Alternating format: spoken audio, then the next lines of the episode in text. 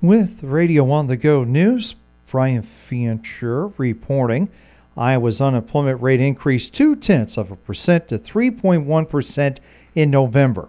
Iowa Workforce Development Director Beth Townsend says the drop was due to more lost jobs than new people entering the workforce. Unfortunately, more people were unemployed, but it was the difference this month was people moving from employed to unemployed, but that we did not see a drop in the labor force. So that means those folks are still continuing to look for work and remained in the labor force, which is good for employers who have been looking for help.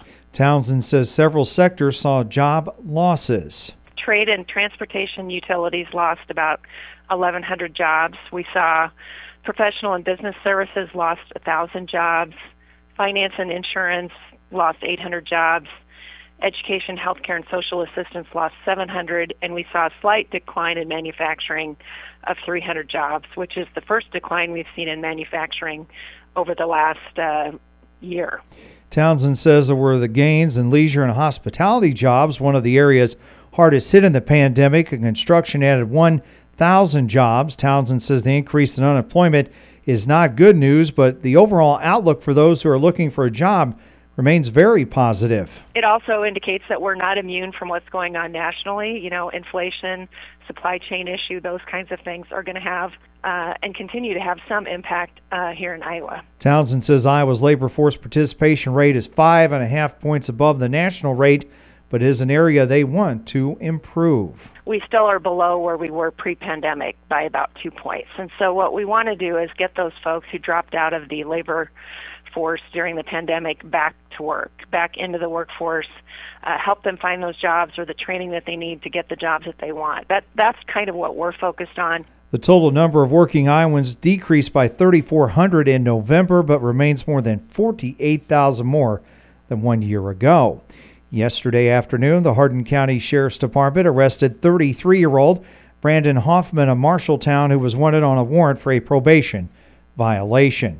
Last week, the Latimer City Council received the preliminary drawing for the stormwater drainage project.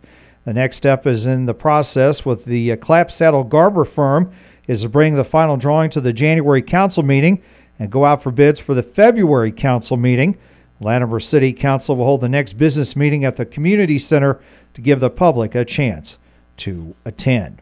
The 2023 Crop Advantage meeting, sponsored by Iowa State University Extension and Outreach, will be held next month at 14 locations around the state. In the local area, one of those meetings will be held January 13th at NIACC in Mason City. Angie Rieck-Hinz is an extension field agronomist for North Central Iowa. You got Chad Hart coming. He's a big hit. Everybody listens, likes to listen to Chad talk about the crop markets. We're going to talk about tar spot since we had tar spot all over Iowa this year. Just came in really late, really was not yield limiting. And our soil fertility guy is going to also keynote Antonio. Going to talk about some recent updates to his P and K fertilizer recommendations. And then one of our perennial favorites, Kelvin Leibold, our farm management specialist from Iowa Falls, he's going to talk about farm profits and flex leases. I think that's a big topic for people as are negotiating leases or have been negotiating leases and looking at farm input costs and how can we manage those leases. Other Crop Advantage meetings are scheduled for January 11th in Webster City and January 12th in Cedar Falls. For more information, Go to cropadvantage.org. Again, that's cropadvantage.org. Today, the Hampton Dumont School Board will consider pre purchasing equipment for the South Side HVAC project. We'll discuss the District Facilities Committee and we'll discuss snow days. The Hampton Dumont School Board meets today 5:30 p.m. at the board room in Hampton. The Iowa Department of Transportation uses about 900 trucks statewide to battle the snow and ice on the state and federal highways.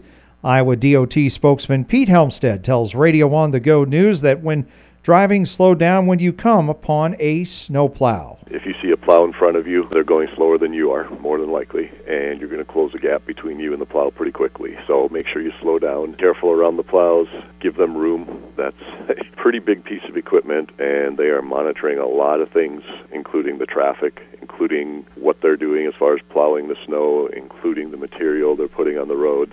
Rock salt is the primary de-icing material used by the Iowa Department of Transportation to combat winter storms. Each year, about 200,000 tons of rock salt are used on the roads in Iowa. Today's guest on the Radio on the Go Newsmaker program is National Weather Service meteorologist Alan Curtis. We'll discuss the potential for a high impact winter storm that to affect not only the uh, local area but a good part of the country later this week.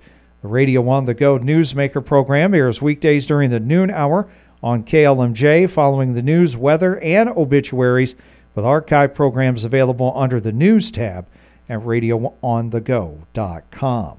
For Radio on the Go News, Brian Fancher reporting.